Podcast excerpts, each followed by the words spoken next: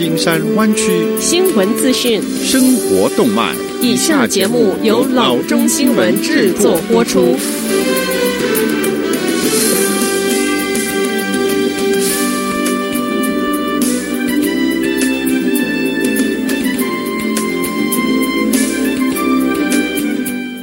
各位听众，大家好，欢迎来到老中广播电台的节目，我是君君。我们首先来关注今天的旧金山湾区地方消息。一些弯曲的县市宣布，他们要求居民疫情期间在公共场所必须佩戴面部遮盖物或者是口罩。四月十七日的下午，Contra Costa、Marine、Alameda 以及 Sonoma 四县的健康官员做出了这一个宣布。除了四个湾区县之外，Fremont 和 San Francisco 两个城市也颁布了类似的居民条件，要求在公共区域、公共场所、公共空间和乘坐公共交通工具之时，必须要佩戴口罩。在 San Francisco，该条例是四月十七日午夜生效，可是警方是于四月二十二日才会开始执法。在什么被视为可行的面部遮盖物问题上，居民不必太过纠结。城市官员说，是用大手帕、围巾、毛巾或者是自制口罩都是可以的。在 Control Costa 县，这一项命令将于四月二十二日生效。这个东湾县与湾区其他地区都有类似的指导方针。从事基本业务、去医疗场所或者是乘坐公共交通工具的员工和居民必须佩戴口罩或面部遮盖物。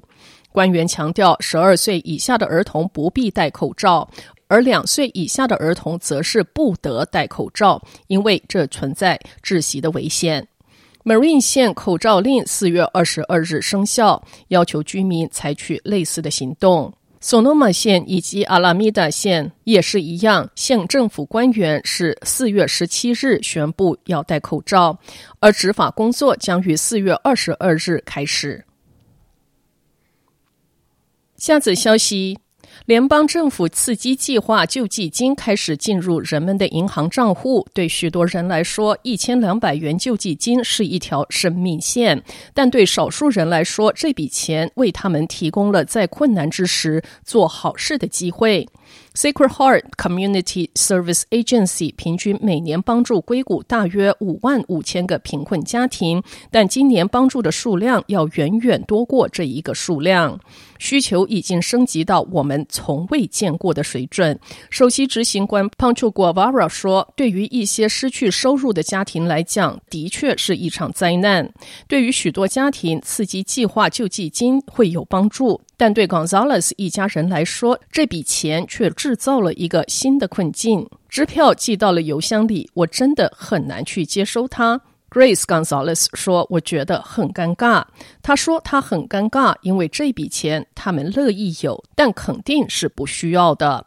特别是当 Sacred Heart 发现要求帮助的请求上升百分之二十五，而捐赠数量和志愿者人数下降之时，所以 Gonzalez 一家决定把大部分救济金捐献给他们。” Grace 说：“Sacred Heart 将会把这笔钱用于一个非常好的目标。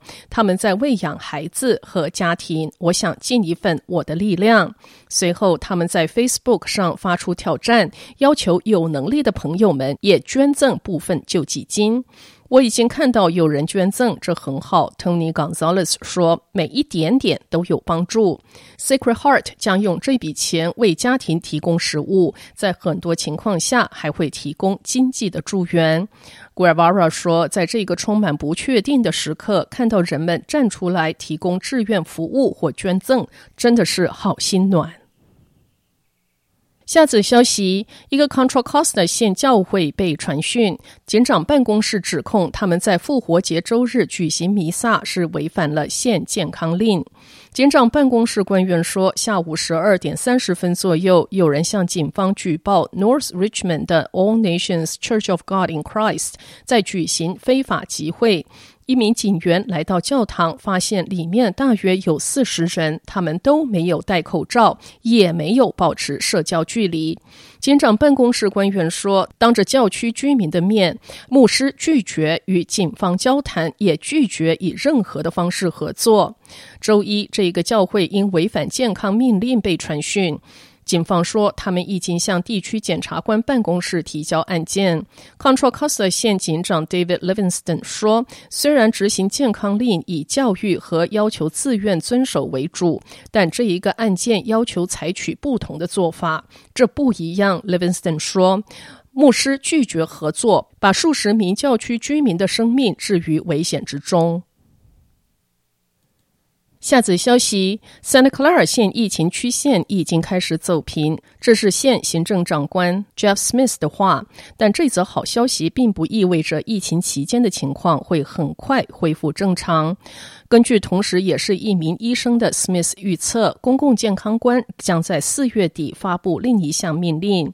Smith 说：“我预计新命令将进入一个不同的阶段，因为他们完成了第一道命令的预期目标，那就是控制疫情的增加。这个目标是达成了，可是下一个阶段是要确保我们不会走回头路。” Smith 补充说，他认为没有人会认为居家避难令将在五月可以结束，并说这是不现实的想法。Smith 表示，在继续走向新常态的过程中，Santa Clara 县将采取更为科学的方法。在能接种疫苗或有更有效的治疗方法之前，我们不可能期待任何常态的回归。Smith 说，这在短期之内是不会发生的。下则消息，为协助市政府及州政府对抗新冠病毒 （COVID-19） 的疫情，San Francisco 东华医院宣布与州众议员邱幸福 （David Chu） 以及加州公共卫生署 （California Department of Public Health） 携手合作，增加三分市市内的医院床位。东华医院行政总裁张建清博士表示，这次疫情是一件全国甚至全球的公共卫生紧急事件，它为我们带来的影响至今仍然是无法预计。东华医院是一间非牟利的华人社区医院，也是在华府以及金融区内唯一一间提供二十四小时医疗服务的医院。为保护我们所服务的社区，我们在这一次的疫情中站在最前线。我们重新调整非紧急以及非必要的医疗服务，以集中人手和资源照顾最紧急的病人及应对疫情。在州众议员邱幸福及加州公共卫生署的协助下，东华医院现获得州政府的批准，在新医务大楼的第二楼增加二十三张急性护理病床。此外，东华医院急诊室。或提升至基本紧急医疗服务级别，以便更有效率地服务更多有紧急需求的病人。好的，以上就是生活资讯。我们接下来关注一下天气概况。今天晚上湾区各地最低的气温是五十度，明天最高的气温是六十二度到七十度之间。好的，以上就是生活资讯以及天气概况。新闻来源来自 triple w dot news for chinese dot com 老中新闻网。好的，我们休息一下，马上回到节目来。